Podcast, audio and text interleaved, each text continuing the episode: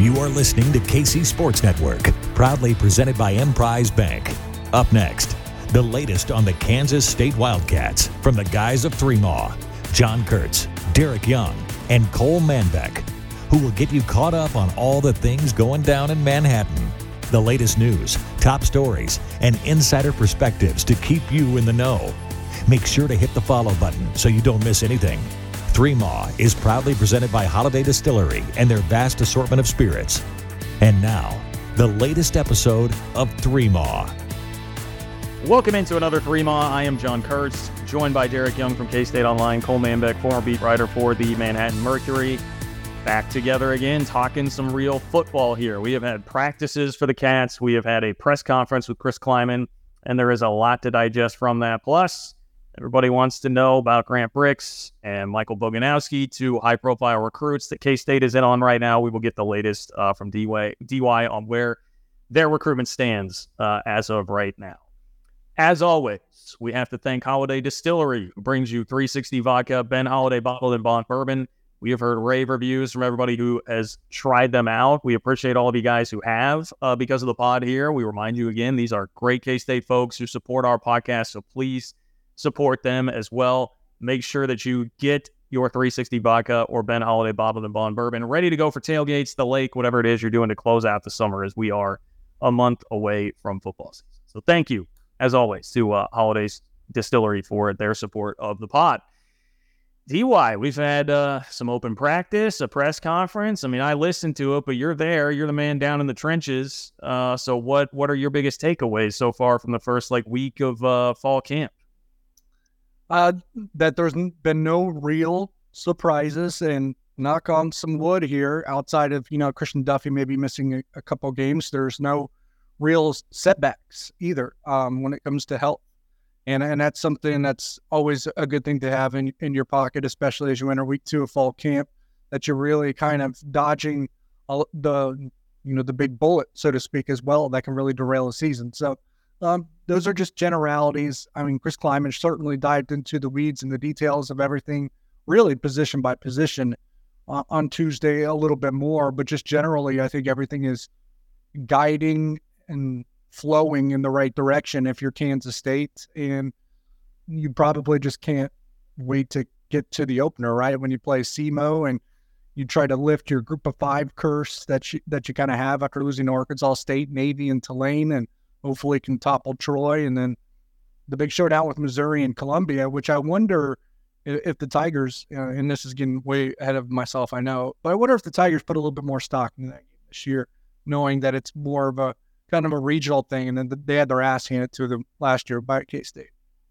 Oh well, see, I was about to say I'm I'm looking forward to the SEMO game for being the most difficult opponent from the state of Missouri on the schedule this year. So I'm, I'm looking forward to the SEMO game for for that fact. That'll be tough little test uh, to start the beginning of the year. No, I think Mizzou's definitely putting more uh, focus on it. I was listening to Gabe DeArmond on 810 yesterday, and it seems like there's there's definitely going to be uh, some focus on that. But uh, Cole, judging by what what you've been able to see and observe, and listening to Klieman's press conference, uh, what what has stood out the most to you? Well, one of the uh, one of the things that he said yesterday that really caught my ear, and I think it probably did your guys' too, is just hearing him talk about Nate Matlack at the defensive end position because you know they have that they're trying to replace Felix now. Khalid Duke obviously is going to step into that role. But and Brendan Mott is a returning starter that had six and a half sacks last year and played really solid football. But D end is probably a, a point of concern from a depth standpoint to me. And Nate Matlack played beat up all year last year and wasn't himself due to the ankle injuries that he battled. And so uh, I remember last year, I think in the over under preseason predictions we did that I'd put together, I had Nate Matlack at like seven and a half sacks last year, and, and a couple of them took the over and he ended up with what one and a half, maybe two, because he was just banged up all year. I think he has the type of potential to really take off, and the fact that it sounds like he's healthy right now, and Chris Klieman is talking him up, gives me some more excitement because the defense is, is where I think I think we're all in agreement. The defense is playing a little bit of catch up just because they lost so many guys last year, especially you know in the secondary. Will Lee, hearing Will Lee mentioned as well, and DY you wrote about him on your site uh, recently as well that you're hearing that he's he's taking that step forward. You know, has the talent to be probably the best corner on this team, and probably has the best NFL prospects of anybody in the secondary on this team, given his size and stature and how good he was at the junior college level. But he didn't get get into campus until March for spring ball, and so he's playing a little bit of catch up. But he's got the potential to take off, and and hopefully over the coming weeks we start to really see that from him because that's that's where my eyes are a lot is on the defensive side of the football. I'm very confident in where this offense can go and what they're going to be able to accomplish. And you know, from an individual standpoint, and we'll hit on it a little bit more. But I thought also you you can really just tell Dy that Keagan Johnson is a guy that when Chris Klieman talks about it, like they they think he can really really be a dude. Yeah, well, remember Chris Klieman told us at Big 12 Media Days when we had him on the Three Maw podcast that he was pretty confident in his front seven, which kind of took us back a little bit. We're like, well, maybe we've got to see it to believe it. Now he's talking to Nate Matlack. They love Uso. We know it. they have a linebacker. I think they could surprise us a little bit up front of what they have. I think they think they're much better along the defensive line than maybe any of us do so far. I think we have to see it to believe it. But usually, when they have a lot of conviction about something, maybe it, happens over time, but they tend to be right. Correct. So I think the defensive line is probably not as much of a concern as maybe what we are trying to make it out to be. Now, the secondary, he admitted, needed to be addressed. Uh, they needed some answers back there. But the fact when I, that was the first question I asked him to lead off the press conference on Tuesday was, you know, you said that you needed to address the secondary, and that was one of your main objectives during fall camp. How far along are you in that? He still called it a work in progress he rattled off about five or six different names at cornerback. So I think they're still trying to figure out maybe what they have there. Um, but I did like what he said about Will Lee, as you noted, and, and what we have heard as well. And and I thought he talked up Jacob Parrish relatively quite a bit as well, and Keenan Garber. Those seemed like the three that he liked the most. But this is just one week one of, of fall camp. A lot of things can still change.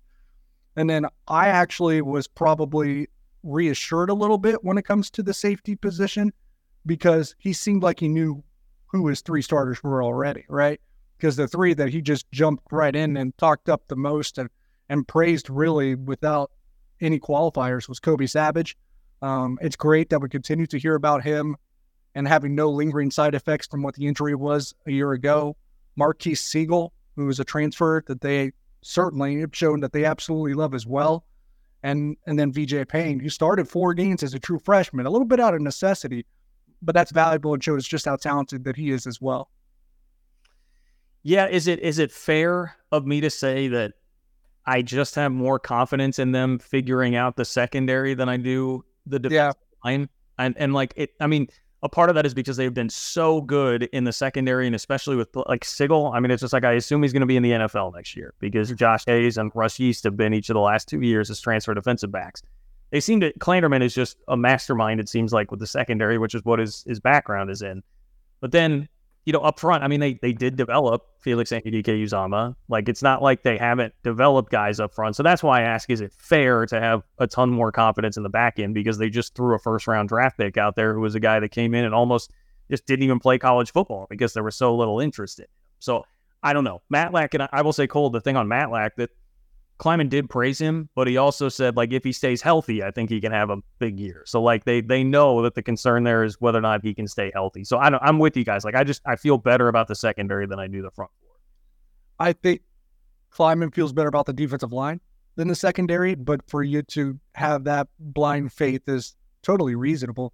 They just have been able to plug and play at, at, in the secondary, particularly at safety and defensive line necessarily they haven't had to, right? Because Felix has been there, it seems like, for a while. Eli Huggins had been there for a while. Jalen Pickle had been there for a while. Even Robert Hent seemed like he was there yeah. for, for a while. So um, we still haven't seen them completely have to reshuffle the deck, so to speak, at the defensive line, where in the secondary, they've had to quite a bit. But I will say in the secondary, one thing that they have had the luxury of, they've basically had two, in the case of Julius Brents, two years, but in the case of Ekenboy, now three, four years of, of, the same starters at corner. Um, the quarterback position is probably where I will have my eyes focused the remainder um, of camp when it comes to the defense because they seem to have solidified the defensive line. At least they are very confident about it. Um, they discussed this. He, Chris Klieman discussed the safeties as if he knew who was going to be his starters. Like you just no hesitation. Payne, Savage, Sigle.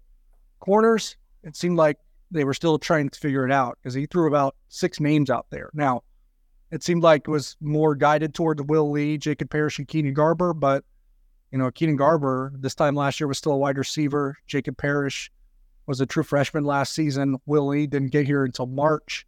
So I, I think the growing pains are going to be there at corner for a little bit.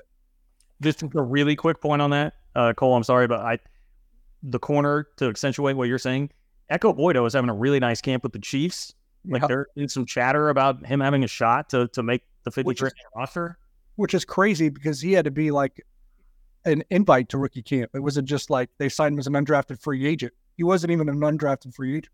Yeah. So point point being, I think Ekow Boye-Doe might be one of the more underrated losses on that defense because eh, he was overshadowed by Julius Brents and had been there for a long time and wasn't a heralded recruit and probably we just took Ekow Boye-Doe for granted a little bit. And now he's he's making a name for himself in, in the league so far with the Chiefs. Long way to go with that. I mean, we'll see what happens. But so far, early returns are he's been pretty good.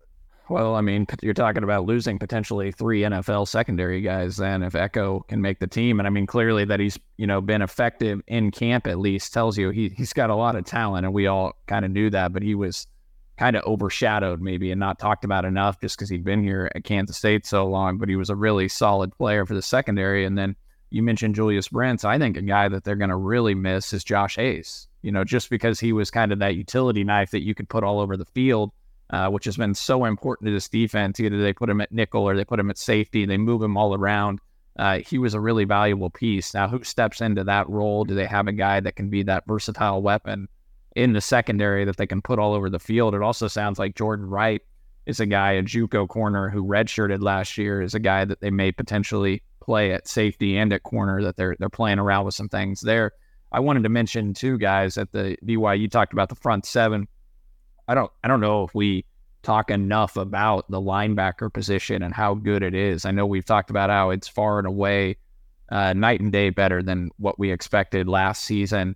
Uh, we had one of our listeners a few weeks ago actually mention, you know, you guys don't talk about Austin Moore a lot, and I took that a note. I'm like, you're right. Like we we we probably don't talk about Austin Moore nearly enough. Like it, a lot of it is because he just quietly goes about his business. Heck, his nickname on the team is the Machine, right? So he's not a guy that goes out there and he's he's talking a lot, but he's an all league type player. Had a hell of a year last year. He's back. Uh, cannot say enough good things about Austin Moore than Daniel Green and the depth you have at the linebacker position. I listen to a lot of different podcasts, both nationally and locally, and the Solid Verbal uh, national college football podcast I listen to they they were talking about K State. And they said far and away K State is the best linebacking core in the Big 12. And then that was farther solidified by Pick Six Previews, a, a Twitter account I follow with over 86,000 followers that break down, use a bunch of analytics and everything, breaking down position by position of teams. They tweeted out the other day linebacker rankings of the Big 12 by teams. K State was number one, Texas was number two. So K State likely has one or the, one of the one or two top linebacking cores of the Big 12. That can cover up a lot of things. And, you know, if Uso Seumalo can be that guy that they talk about at the nose tackle position, uh, the, all the positive things we've heard about him, then I think they can be really good in the front seven as well. And like you guys, I trust Chris Klieman and Joe Klanderman because they're secondary guys to get that secondary shored up by Big 12 play and have them playing really good football. You made a good point. Um, about covering up. Here's, but I worry about a little bit in the beginning, right? Uh, Uso's never really started a game. Nate Matlack, you know, you got to infuse him a little bit. Your defensive line is kind of usually is what kind of covers up your linebackers. They keep they keep the offensive line off your linebackers. So, how does it look in those first few games? Because that's when you're going to have your most errors on the defensive side of the ball, probably on both sides of the ball. But I think it'll be maybe exaggerated on defense because of how many guys you're going to be playing that haven't played a ton of college football, at least at Kansas State.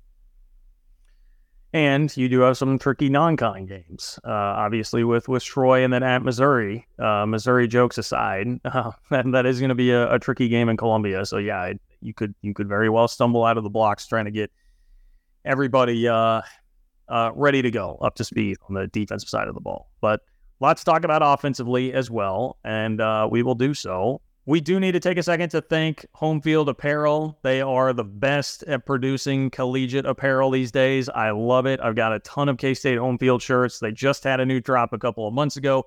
Now we're getting a new one coming up this weekend. So that is always reason to be excited. Uh, I love the vintage Copper Bowl Champions long sleeve black shirt that they put out with the last drop. That is my personal favorite, but they've got all sorts of good stuff, retro logos. Uh, it's the vintage, vintage stuff that they're going for here, which is in right now. It is what the kids are doing. So we're trying to help you out, not only get really comfortable, great gear, but also make you popular, get you up with the times. All right, that's what you need to do. Get your home field apparel. It's homefieldapparel.com, and I mentioned that they have that new drop coming up this weekend. That new home field drop of K State gear will actually be available in store at rally houses in the Kansas City area this weekend. So you can get it online and we're going to give you a promo code for that in just a moment. But if you are in the Kansas City area, you can stop by Rally House this weekend as well. Get your new K State gear from Home Field Apparel. I know one of the shirts that I saw is the Cat Script basketball logo, which I like a lot, and I'm going to be very interested in uh, procuring one of those shirts. But if you're online, if you've never bought from Home Field Apparel before, 3MA23 with an exclamation mark is the promo code to get 15% off. Again, 3MA23 exclamation mark gets you 15% off if you have not bought home field apparel before. So get to homefieldapparel.com, get your K State gear, or if you prefer, one of the other 100 plus schools that they have on the website, and uh, be looking good this fall when you're out of Bill Snyder Family Stadium. Thanks for listening to KC Sports Network. Make sure you download our new app. Find it on the App Store or Google Play. Just search KC Sports Network. What's good, everybody? It is Ben Heisler from Benny and the Bets here on KCSN. And if you are ready to go the distance and improve your golf game like I am in the process of doing, I want you to head on over to PXG right here in Kansas City and take the PXG Gen 6 Driver Challenge.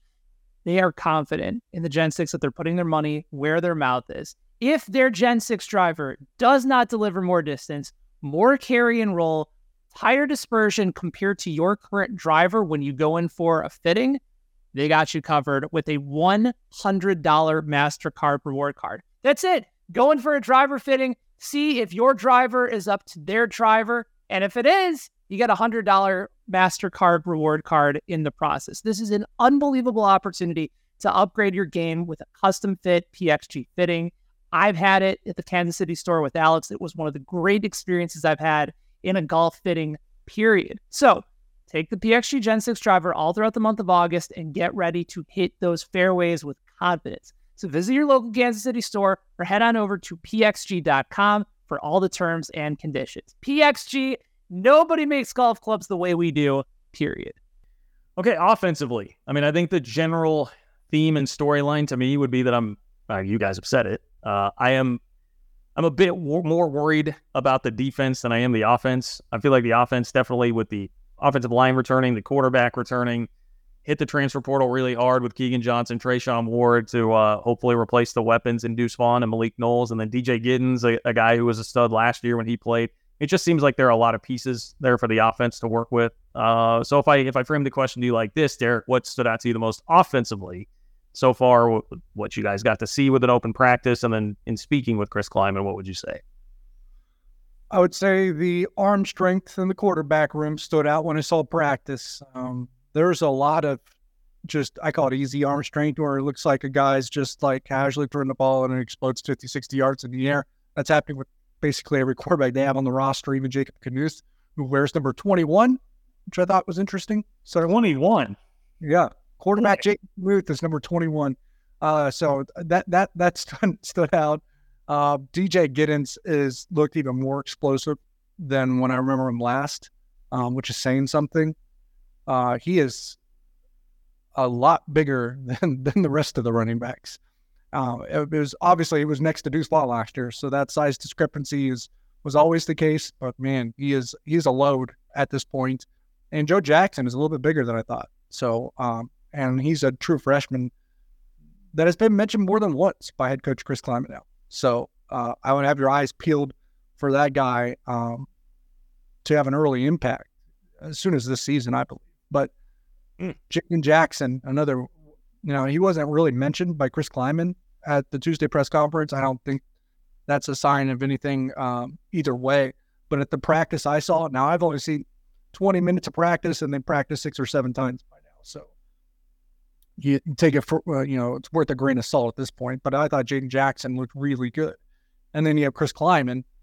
And in the receiver room is probably the one that should have the most eyes right now. If you get that up to speed, you feel like a complete offense at this point.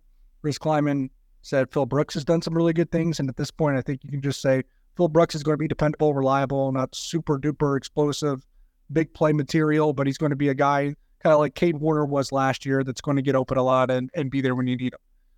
But he called Keagan Johnson exceptional, which is kind of a I don't want to say hyperbolic. We don't know if it is, but that's kind of a you know a descriptive word there that Chris Klieman doesn't necessarily toss around willy nilly. So exceptional caught my eye in terms of characterizing the way Keagan Johnson has looked, and he was outstanding in the spring as well.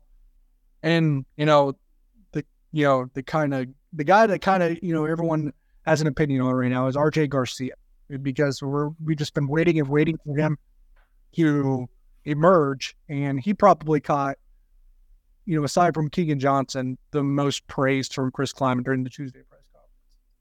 Yeah, and, and with receiver, another real quick point, I'm going to do the exact same thing to you that I did on defensive backs, Cole. Ekow Boye-Doe was that guy that maybe an underrated loss on the defensive side of the ball. Cade Warner is drawing some real praise, and he's with the Bucks, right, in, in Tampa with their camp so far. Now, again, I would be a little surprised if he winds up actually making the roster, but he seems to actually have a fighting chance – and that's just another guy that we don't really talk about being a loss uh, from that receiver room. So yeah, they they've they've got some work to do uh, in the receiver. Took the words right out of my my my mouth, John. Um, Cade Warner. uh, disregard that, DY. Uh, you know, Cade Warner was a guy that uh, is drawing a ton of positive reviews from the Tampa Bay Bucks, and you know, I don't think it can be understated some of the plays that Cade Warner made last year, especially in the, the back half of the season. He was huge for this team. He had some big time moments, uh, became really a reliable, tough nosed receiver, did all the little things as well. So that's a loss. Now, Klieman almost also mentioned six year guy Seth Porter as another guy that maybe steps forward um, here at the wide receiver position. I like to see Seth Porter have a, a few big plays this year at the receiver position, re- be rewarded for all the work that he's put in on special teams, being here now, entering year six. Um, so that's a guy also to look out for. But yeah, RJ Garcia, the buzz continues to grow. Now, we heard some of the buzz last year heading into the season, and the results weren't necess- necessarily there. He had seven catches for 70 yards. Everybody remembers the, the big play in the Big 12 championship, the touchdown reception there. Um, but he was also banged up some last year. Now, can he stay healthy? Can he take that next step now, entering year three in the program? Will Howard uh, also brought him up down at Big 12 Media Days multiple times as a guy that was standing out. So I, I think RJ Garcia is a guy where at this point, the hype might be real on him and, and he could have that breakout type of season. And they need that because I think Keagan Johnson, Keagan Johnson can replace Malik Knowles potentially. I think he's got the type of talent to be even better than Malik Knowles. And can he stay healthy? That's that's the big thing. Phillip Brooks, you kind of know what you're going to count on there 500, 600 yards probably. That's kind of been the trend for him over the years. He's a reliable weapon. Who's going to be that third guy? Can it be RJ Garcia? And can Keagan Johnson stay healthy? Because if so, they've got a lot of explosive weapons in the passing game because Ben Sinnott is a guy that is one of the most explosive tight ends statistically in college football last year at over 16 yards a catch. So a lot of weapons to work with. Keagan Johnson, I am I am really starting to buy in there on the talent. I mean, it seems very clear he's got the talent. He was phenomenal as a freshman at Iowa, but this is where I need Derek to help me a little bit. I just know that injuries have been a big story in his career so far, and we're talking about him replacing Malik Knowles, a guy who injuries were a big story of his college career. So I I do wonder a little bit about the the durability. I think the durability uh, was a reason why he only played what he did in year two.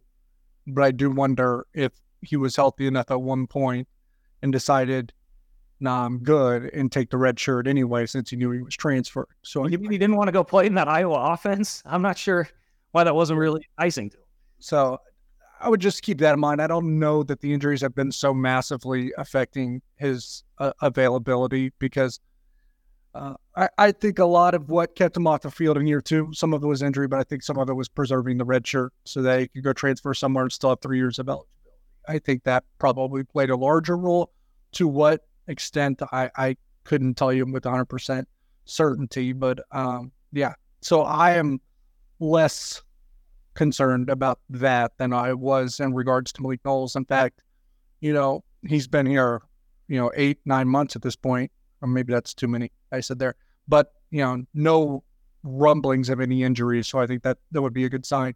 In terms of durability, I probably have more questions for Jaden Jackson and RJ Garcia because those two have periodically since they've been on campus, um, even if it's not known news because they weren't significant players enough to, to necessarily put them on the injury report. I think they've been unavailable at times, even when it wasn't known. So, um, keeping those two healthy might be a bigger topic. Fun, fun trivia question for you guys. I was going to save this for the over under pod that we're going to do here probably next week. But uh, who was the last K State receiver who had more receiving yards than Malik Knowles? Knowles had 725 yards last year receiving. Well, I mean, I feel like Tyler Lockett has to be the default answer. Somebody's got to start there. Has there been somebody since Tyler Lockett? Byron Pringle, maybe? Dalton Schoen? No. Lockett? None of those? it's not it's not Dalton Schoen. Tyler Lockett is the last receiver. Him and Curry Sexton, uh, when they had over a thousand yards each in the 2014 season, uh, were the last to eclipse the number that Malik Knowles put up last year at 725, which doesn't sound like a lot um, at 725, but that kind of shows, uh, you know, some of the. Go ahead, DY.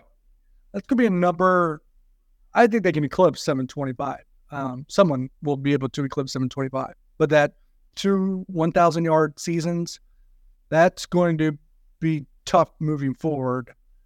Maybe when you're playing as many games, if you get to a conference title game and then a bowl game or two playoff games, so to speak, you can get there.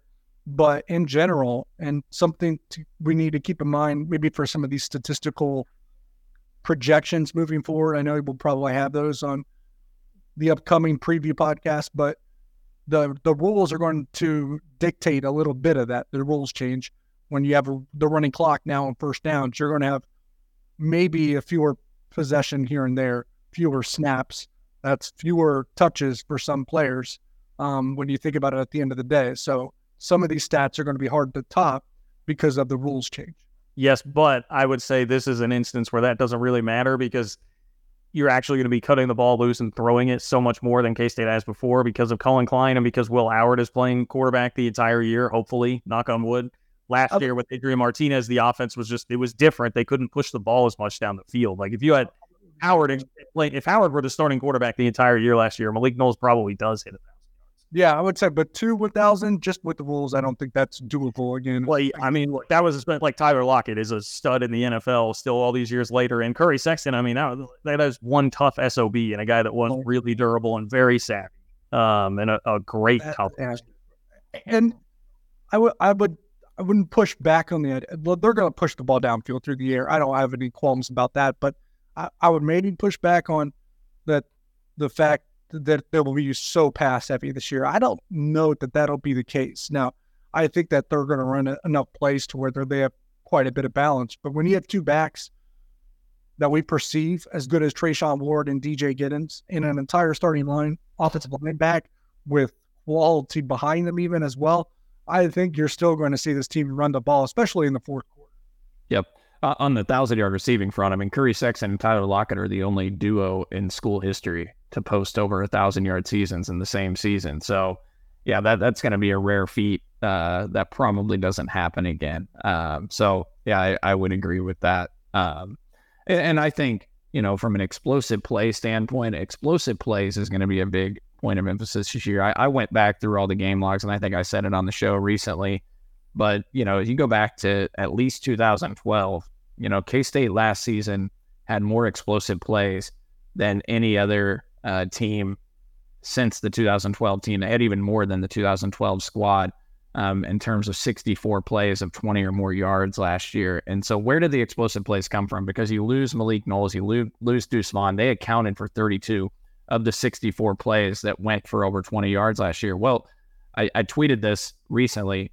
Treshaun Ward last year in just 95 carries had 11 carries of 20 or more yards. Deuce Vaughn on 293 carries last year had 13 carries of 20 or more yards. So 95 carries to 293, but yes, just two less carries that went for 20 or more yards. And that is not saying that Treshaun Ward is Deuce Vaughn better than Deuce Vaughn, and that's not knocking Deuce Vaughn. Deuce Vaughn had to be the every down back and a ton of wear and tear, and everybody was keying in on him. And Treshaun Ward was coming into games at Florida State more fresh, obviously, because he only touched the ball, you know, 95 times when carrying the football. But that shows how explosive Treshaun Ward can be for this offense um, with the ability to break the big play. And Keagan Johnson, his freshman year at Iowa as a true freshman, had six receptions that went for over 20 yards or more. In fact, most of his receptions went for 30, 40 yards uh, out of those. So he is a big play dynamic wide receiver. Treshaun Ward is a big play dynamic running back. And then DJ Giddens is kind of your ground and pound, but also a guy that 79 of his 89 carries last year for Giddens went for positive yardage and he averaged almost six yards per carry. So I just, I really like the mix and the blend that they have at different positions. Ben Sinnott's a big play tight end. I think they have the ability to see, still be really explosive. Uh, now, how do they how do they handle the offense with Will Howard in terms of running the football with the quarterback? I'm I'm hoping we don't see a ton of QB runs with Will Howard. I know he said he wants to become more athletic, get his speed up, but I want to minimize the hits on Will Howard and keep him healthy. Um, and hopefully that's what they do. And they're just able to effectively run the ball without having to use the quarterback too much in the run game. I think that's probably just increases mobility in a pocket, if anything, so he's not as much of a statue and can kind of evade a clean rusher uh, from time to time. That that would be that would be my guess as to what he's hinting at there. In terms of questions, the only real question you probably would have outside of the wide receiver position is what happens at right tackle um, at the first part of the season because Christian Duffie's not going to be available most, most likely, and that was confirmed by head coach Chris Klieman. Do you just the three guys that they could just insert a right tackle that that were mentioned Andrew Leingang, John Pastore, Carver Willis. Another avenue. I don't think that they go this route, especially since he came back and, and passed up the NFL opportunity a year early, is moving Cooper Beebe back to right tackle, where he started as a true freshman. You could put Hadley Panzer at left guard, for example, and then Taylor Poitier there at right guard, who was, you know, the listed starter at right guard the last two years before injury kind of took him down. So they have options there. My hunch at the moment would be Carver Willis is your starting right tackle on day one, on game one, when they snap the ball for the first time. That is my hunch, but I don't think that's been determined yet. And I think that's probably a battle that will continue to ensue throughout uh, training camp.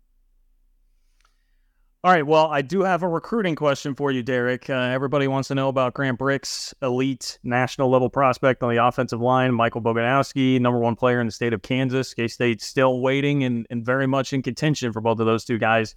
We get the latest from Derek coming up next. Thanks for listening to KC Sports Network. Make sure you download our new app. Find it on the App Store or Google Play. Just search KC Sports Network. We're driven by the search for better. But when it comes to hiring, the best way to search for a candidate isn't to search at all. Don't search match with Indeed.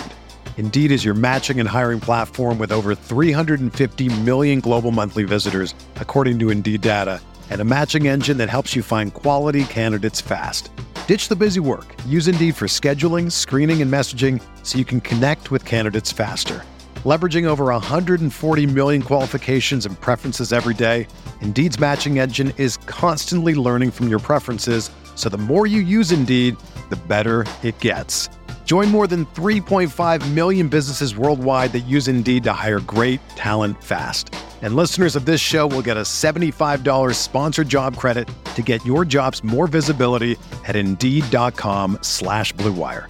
Just go to Indeed.com slash BlueWire right now and support our show by saying that you heard about Indeed on this podcast. That's Indeed.com slash BlueWire.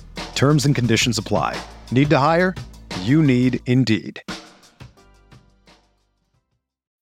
When you need mealtime inspiration, it's worth shopping Kroger, where you'll find over 30,000 mouthwatering choices that excite your inner foodie. And no matter what tasty choice you make, you'll enjoy our everyday low prices, plus extra ways to save, like digital coupons worth over $600 each week. You can also save up to $1 off per gallon at the pump with fuel points. More savings and more inspiring flavors make shopping Kroger worth it every time. Kroger, fresh for everyone. Fuel restrictions apply. Another day is here, and you're ready for it. What to wear? Check. Breakfast, lunch, and dinner? Check. Planning for what's next and how to save for it? That's where Bank of America can help. For your financial to-dos, Bank of America has experts ready to help get you closer to your goals. Get started at one of our local financial centers or 24-7 in our mobile banking app. Find a location near you at bankofamerica.com slash talk to us. What would you like the power to do? Mobile banking requires downloading the app and is only available for select devices. Message and data rates may apply. Bank of America and a member FDIC. was not long ago that we were talking about three decisions that K-State was waiting on from big-time prospects with big-time offers. Uh, Caden Massey was one of those. K-State landed them. Now they're waiting on Grant Brix, offensive lineman from uh, Nebraska, that they're battling Nebraska and Oklahoma for very fiercely. Then Michael Boganowski, the number one player in the state of Kansas from Junction City. K State and Oklahoma appear to be in front. Kansas still somewhat involved there as well. Is, is there much of an update? I know Boganowski got a USC offer uh, since we last spoke about him. Will, will that affect his recruitment? Where, where do you feel like things are at? I don't think the USC offer will affect it too much in terms of Michael Boganowski. You have to remember he had Florida State, Michigan, and Washington as well. Though we did visit all three, I believe. One of them on, uh, for an official and a couple for unofficial. Um, also Stanford, and just those always seem to be too far from home to receive heavy consideration. So I, I still think we're talking about an inward battle closer to home. KU, K State, Oklahoma. I still have Kansas running third. Uh, depending on who you talk to, it's kind of a coin flip between Kansas State and Oklahoma for Michael Boganowski. And although there were times we thought his recruitment would finish in the spring, then maybe June after the official visit, or maybe it'll leak into July. We're sitting here, what, it's August 9th, still hasn't made a decision. It wouldn't shock me for the end of September, beginning of October, and he still hasn't made a decision. So I think we're still talking at least another month, maybe more, when it comes to Boganowski making his college decision on whether it's going to, and I still think it's going to be Kansas State or Oklahoma. So I don't think the dynamics have changed a whole much, a whole bunch, but maybe the timeline has as he continues to be torn on where he wants to go to school. For Grant Brix, four-star offensive lineman out of Iowa, Kansas State was the first to offer him. Will will they win? Um, they, I, I sense that the Wildcats are still pretty confident on where they stand with, with Grant Brix. Um, the interesting kicker there is Oklahoma and Nebraska would certainly disagree. Now, is it just is, is it just the arrogance coming out of, of Norman and Lincoln when it comes to where Kansas State is positioned? It, it could be. Um, we'll find out. I, I don't know. I, I couldn't really tell you one way or the other. Now, the track and the path of his recruitment would certainly suggest that Kansas State's probably more correct than Oklahoma and that they have more of a puncher's chance for Brix than what maybe the Sooners believe. Uh, but I do think it, the July visit probably helped out Oklahoma more than anyone. Not to necessarily say nudge them ahead of anyone, but I think they probably made up some ground there from what it sounds like. At the end of the day, you put a gun to my head, I'm still taking Nebraska because I think they offer a little bit of everything that he's looking for. If you're kind of looking maybe for a compromise of proximity and development and everything, maybe that's Kansas State and they have the relationships on their side because they were the first to contact him, the first to offer him, and he's closer with the Kansas State coaches than probably the Oklahoma or Nebraska coaches. But proximity to home has really been a big sticking point here. And I know there's not a huge difference between Kansas State and Nebraska, but um, you know, his, his his parents also work in Omaha, I believe. He doesn't live very far from Lincoln at all. Um, very much um, a guy that that likes to be around where he grew up. So it's going to be tough. I think we'll find out where he's going this month. I'm not eliminating Kansas State like Oklahoma probably believes already has happened, but I don't think I would pick K State today. You said Nebraska has everything he's looking for, but I assume he values winning too, right? Do what? Yes.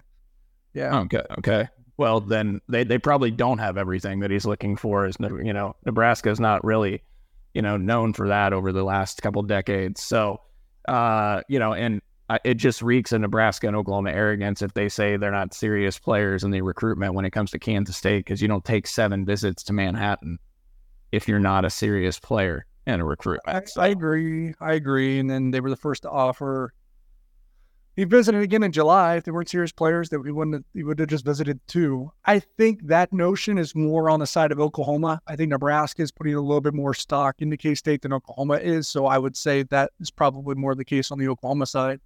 Uh, it'll be interesting. I'm intrigued to see what his decision will be, and and because whatever it is, it will have an effect, you know, a takeaway on what school was kind of had their finger on the correct pulse so to speak. Um, that's not to say Kansas State doesn't get them that they were wrong. I don't think they are. They they just feel like they're confidently still in the picture. Um, but if it's let's say it is Kansas State, then you could say, man, Oklahoma had, you know, the opposite of a great pulse of what he was trying to do with his recruitment would not be shocking, but yeah, I, I, feel it. Brix, Brix to me feels like a Nebraska lean right now. I would be surprised if it's not Nebraska there. And Boganowski seems much more up in the air, uh, more like 50 50. So, and look, just to preface this, like you're recruiting with big boys here. K State's been doing it a lot. They beat out big boys for Caden Massey. They beat out big boys for a number of guys uh, here recently. You're you're gonna win some, you're gonna lose some. Uh, no need to to melt down if that happens. Yeah, and a bit a big one that they did win last year that his name was brought up as a guy um, that's starting to climb the depth chart. Asa Newsome. So I thought that that was probably something we didn't mention uh, the the true freshman part of it, but Asa Newsome getting some run there by head coach Chris Klieman during the Tuesday press conference. Um, when he wasn't an early enrollee, and when we're in the first week of camp, when you're probably getting overwhelmed by the amount of information that you're being given, especially for a true freshman hasn't done before. I thought that was certainly impressive, especially at a linebacker position where it's tough to break through right now. There's a lot of talent in that room. You have the Jay Cliftons, Tobi Osunsanmis, and those aren't even, you know, penciled in starters at this point. So I thought, yeah, I thought that was worth uh, a powerful statement there by Chris Klieman mentioning Asa Newsome. If there's one freshman aside from Avery Johnson, I'm most confident in becoming a dominant or a really good player out of last year's class, it's Asa Newsome. Uh, the guy just seems like a dude that breathes and lives football, very focused on it, and he's a heck of an athlete. And I just think his potential is through the roof. I agree. I would also put Wesley Fair in there, I think. Mm, okay. Wesley Fair. All right. Well, lots of good candidates, and that's uh, evidence to K State's recruiting, uh, taking taking a big step up here recently. So all good things on that front. All good things here on this pod. All good things from uh, our friends at Holladay Distillery. Get your Ben Holladay Bottle and Bond Bourbon. Get your 360 Vodka. Stock up on home field apparel as well. Three Fremont 23 with an exclamation mark uh, to get your 15% off if you are a first time purchaser of home field apparel. That is going to do it for us. For Nick Springer behind the scenes, Derek Young, Cole Manbeck, I'm John Kurtz. Thanks for listening and watching another episode of Three. Take care. Thank you for listening to KC Sports Network. We appreciate your support. Don't forget to hit that follow button and leave us a review if you like what you heard. You can find all six of our channels covering the Chiefs, Royals, Sporting KC, and the KC Current, plus KU, K State, or Mizzou by searching KCSN wherever you listen to podcasts. We're also on YouTube. Entertain, educate, inform KC Sports Network.